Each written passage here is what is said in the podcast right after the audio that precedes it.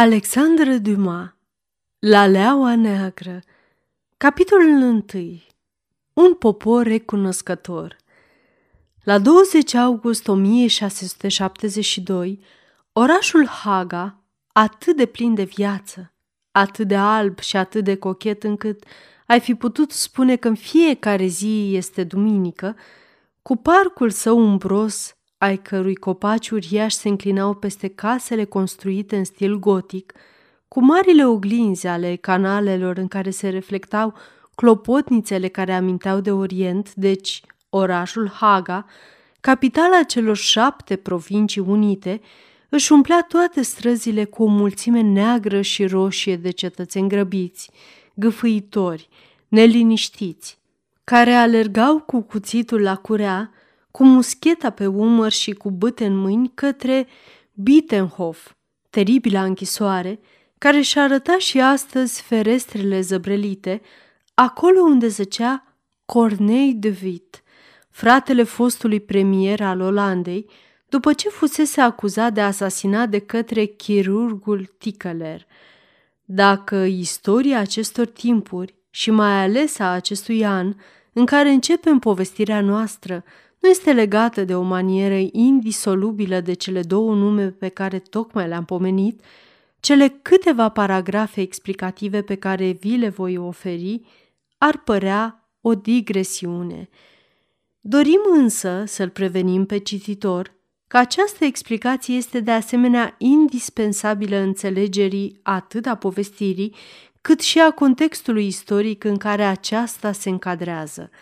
Corneille sau Cornelius de Vit, Ruart de Pulten, adică inspector al digurilor din această țară, fost primar în Dordrecht, orașul său natal, și deputat în Parlamentul regiunilor olandeze, avea 49 de ani atunci când poporul olandez, sătul de republică, cel puțin așa cum era ea sub conducerea lui Jean de Witt, a fost cuprins de o mare pasiune pentru funcția de conducător al Republicii Olandeze, așa numitul statuder, pe care un edict impus de Jean de Witt îl impusese în provinciile unite și care nu fusese niciodată abolit.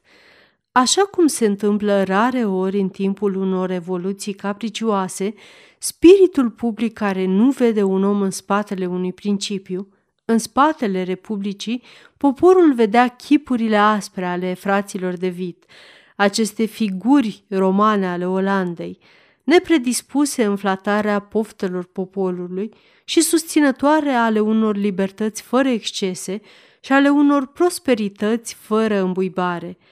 Văzând în același timp, în spatele statuderatului, fruntea înclinată, gravă și gânditoare a tânărului Wilhelm de Orania, pe care contemporanii săi l-au botezat taciturnul, poreclă care se păstrează până în zilele noastre.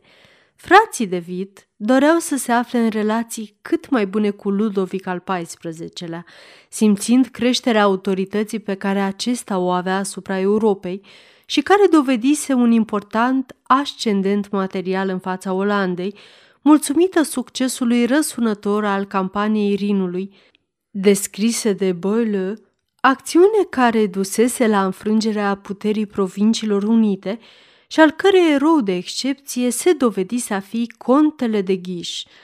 Ludovic al XIV-lea era de multă vreme un dușman al olandezilor, care nu scăpau niciun prilej să-l insulte și să-și bată joc de el în toate felurile. E drept, mai ales prin intermediul francezilor, care erau refugiați în Olanda.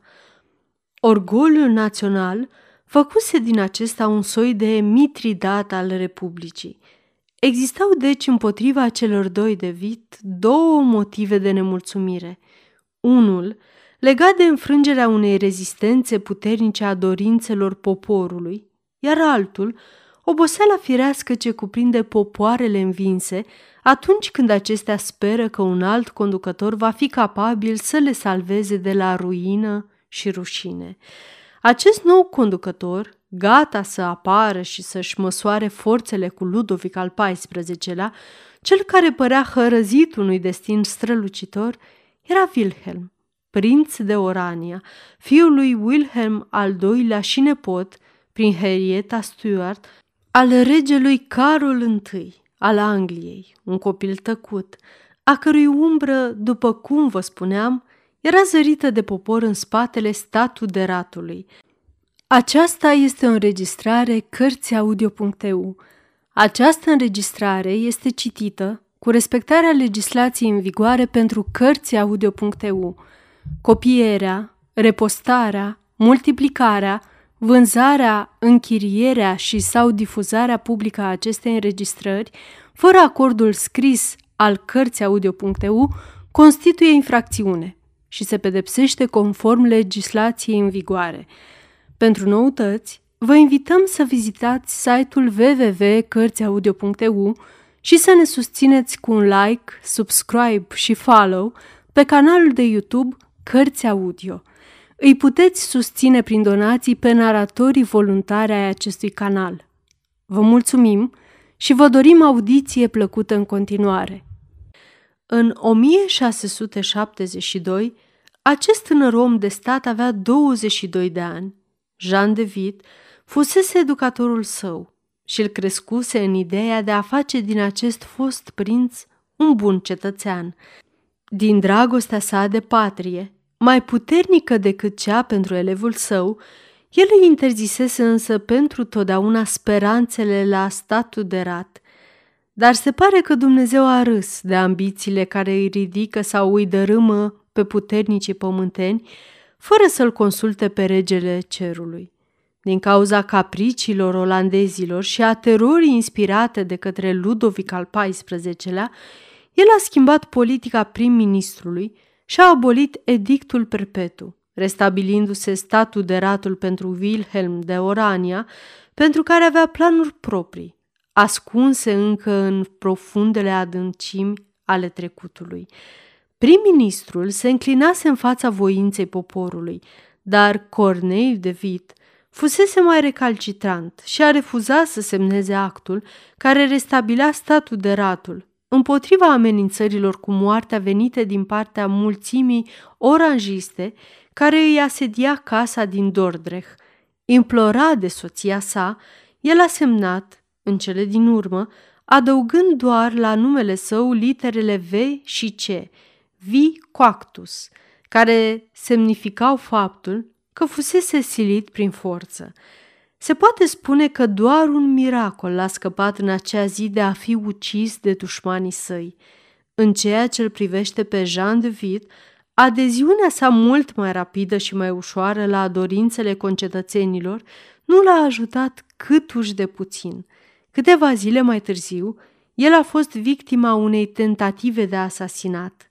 Rănit de mai multe lovituri de cuțit, nu a murit totuși din cauza acestora – Adepții casei de Orania nu au fost prea mulțumiți de acest deznodământ, pentru că acești doi frați constituiau o piedică importantă în calea proiectelor lor.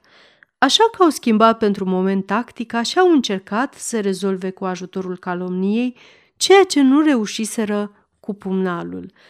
Nu se întâmplă în fiecare zi ca Dumnezeu să aibă la îndemână un om capabil să înfăptuiască o acțiune măreață, motiv pentru care, atunci când o astfel de personalitate apare, istoria o înregistrează și o recomandă admirației posterității. Dar dacă diavolul se amestecă în treburile omenești pentru a ruina o existență sau pentru a răsturna un imperiu, găsește mereu câte un ticălos pe care să-l pună la treabă. După cum credem că v-am spus deja, acest personaj aflat în slujba răului se numea Tickler și era de profesie chirurg. El a declarat că, disperat fiind de abrogarea edictului, așa cum a dovedit-o și prin nota sa adițională, Cornei de Vit, cu inima plină de ură față de Wilhelm de Orania, a tocmit un asasin care să scape Republica de noul statuder. Acest asasin ar fi fost chiar ieri, Tickler, care se decisese cuprins de remușcări să se autodenunțe. La aflarea acestui complot, așa cum era de așteptat, oranjiștii au fost aduși în pragul revoltei.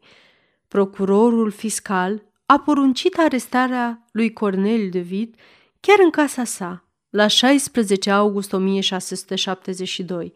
Cornei, nobilul frate al lui Jean de Witt, a fost supus unor torturi cumplite pentru a-i se smulge mărturia privitoare la pretinsul său complot îndreptat împotriva lui Wilhelm.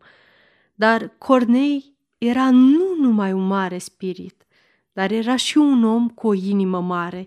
El făcea parte dintre martirii care aveau forța să îndure supliciul în numele credinței lor. În timpul torturii a surâs și a recitat cu voce sigură prima strofă din Justum et Tenacem a lui Horațiu. N-a recunoscut nimic, zdruncinând prin atitudinea sa forța și fanatismul călăilor – Judecătorii nu l-au absolvit în totalitate pe Tickler de orice acuzație, iar în ceea ce îl privea pe Cornei, au decis ca acestuia să-i fie retrase toate funcțiile și demnitățile, fiind exilat pe viață de pe teritoriul Republicii. Sentința dată împotriva unui mare cetățean nevinovat a satisfăcut într-o oarecare măsură poporul, dar nu pe deplin.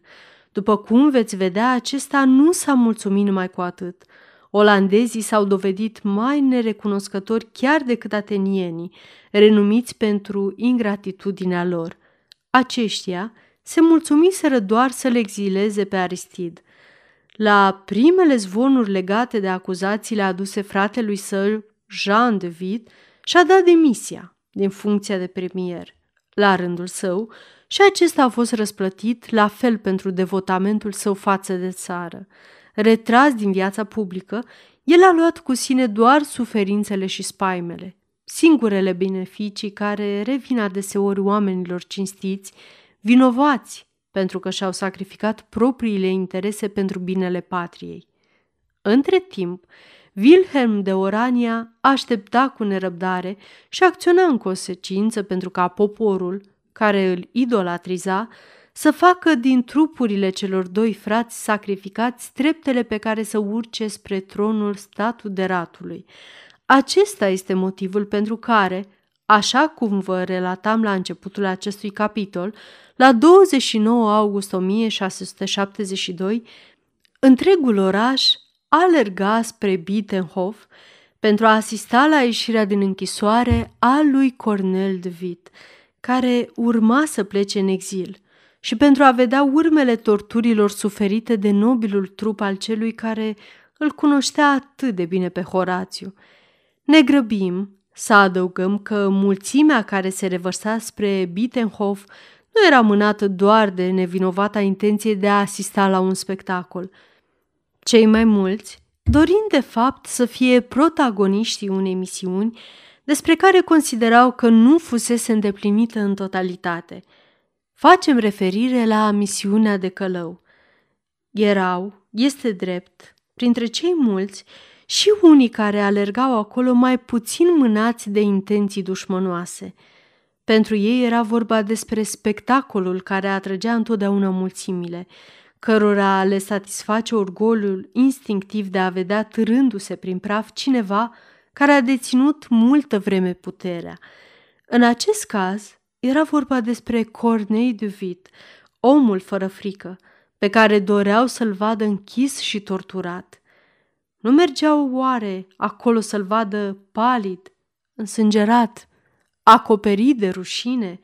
Nu era aceasta o victorie a burgheziei mai bucuroasă decât poporul, pentru că urește mai mult nobilimea?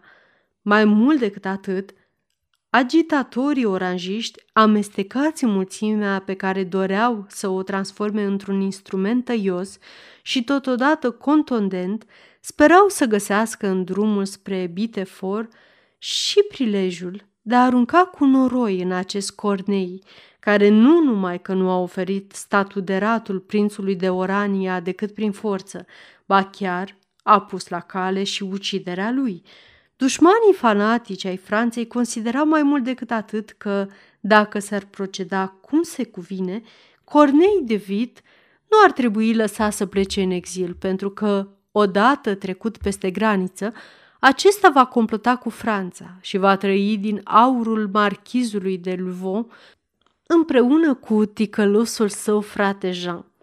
Aflați într-o astfel de stare de spirit, este ușor de înțeles de ce participanții mai mult alergau decât mergeau, îndreptându-se într-o atât de mare grabă spre Bittenhof.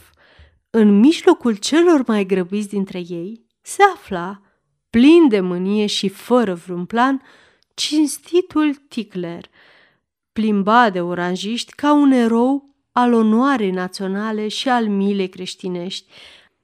Acest brav ticălos povestea cu multe înflorituri, provenite din imaginația sa, tentativele făcute de către Cornei de Vid pentru a-i corupe virtutea.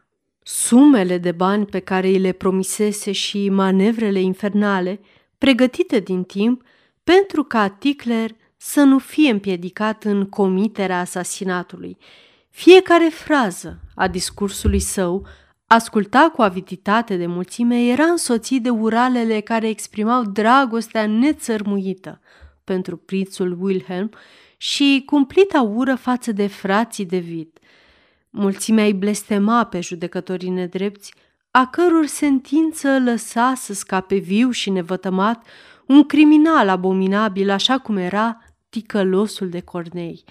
Unii instigatori repetau cu glas căzut, O să plece, o să ne scape, la care alții răspundeau, O corabie îl așteaptă în portul Schweningen, o corabie franceză. Tickler a văzut-o. Bravul Tickler! Cinstitul Tickler! repeta în cor mulțimea înfierbântată. Fără să mai vorbim, spunea o altă voce, că în timpul fugii lui Cornei, Jean, care nu este mai puțin trădător decât fratele său, va fugi la rândui. Ticăloși, ori să mănânce în Franța banii noștri, aduși de corăbile noastre, de arsenalele noastre, de șantierele noastre, vândute lui Ludovic al XIV-lea. Să-i împiedicăm să plece!" urla un patriot din calea afară de înflăcărat. La închisoare! La închisoare! repeta mulțimea. La auzul acestor urlete, burghezii alergau mai repede. Puștile se încărcau, topoarele străluceau și ochii scoteau flăcări. Până în acest moment nu fusese comis totuși niciun act de violență și aliniamentul de cavalerie care păzea împrejurimile Bitenfortului rămânea nepăsător și tăcut în fața mulțimii de burghezi cu toate strigătele și agitația acestora. Totul se petrecea sub privirea capitanului cavaleriei din Haga, care ținea sabia scoasă din teacă, cu vârful îndreptat spre colțul scării de la șa. Această trupă, ultimul bastion în apărarea închisării Bittenhof, ținea în frâu, prin atitudine, nu numai masele populare dezordonate și gălăgioase, dar și detașamentul gărzii burgheze care, așezat în fața închisorii, striga la oaltă cu mulțimea. Trăiască de Orania! Jos trădătorii! Prezența lui de Tili și a detașamentului său constituiau într-adevăr o stabilă în fața soldaților burghezi. Nu după multă vreme însă aceștia, exaltați de propriile strigăte, au pus pe seama fricii tăcerea călăreților și au făcut un pas spre închisoarea antrenând în spatele lor gloata. În acel moment, contele de Tili a înaintat puțin și cu spada ridicată și sprâncenele încruntate, i-a întrebat pe cei din garda franceză de ce înaintează și ce doresc. Burghezii își agitau puștile și continuau să strige Trăiască de Orania! Moarte trădătorilor! Trăiască de Orania! Fie, a spus de Tili, deși eu prefer figurile vesele celor încruntate. Moarte trădătorilor, dacă asta doriți, atât timp cât nu o vreți decât prin strigăte. Strigați cât doriți. Moarte trădătorilor. Dacă e vorba să-i ucideți cu adevărat, eu mă aflu aici pentru a împiedica astfel de fapte. Și le voi împiedica. Apoi, întorcându-se către soldații săi, a dat cu glas tunător comanda Sus armele! Soldați! Soldații au executat în liniște și cu calm ordinul, fapt ce i-a determinat imediat pe cei din grupul burghezilor, dar și gloata, să bată în retragere, nu fără un soi de dezordine care l-a făcut să zâmbească pe ofițerul de cavalerie. O, la, la, spuse el pe un ton ironic, obișnuit la cei din armată. Liniștiți-vă, burghezi!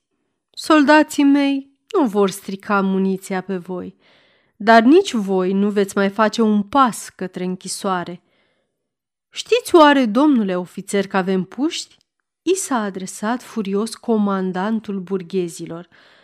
Văd foarte bine că aveți puști, a replicat de Tilly. Doar le face să lucească la vedere, dar ați putea observa la rândul vostru că avem și noi pistoale, iar un pistol țintește minunat de la 50 de pași, iar voi nu vă aflați decât la 25. Moarte trădătorilor! urla furioasă compania burghezilor. Of, spuneți mereu același lucru.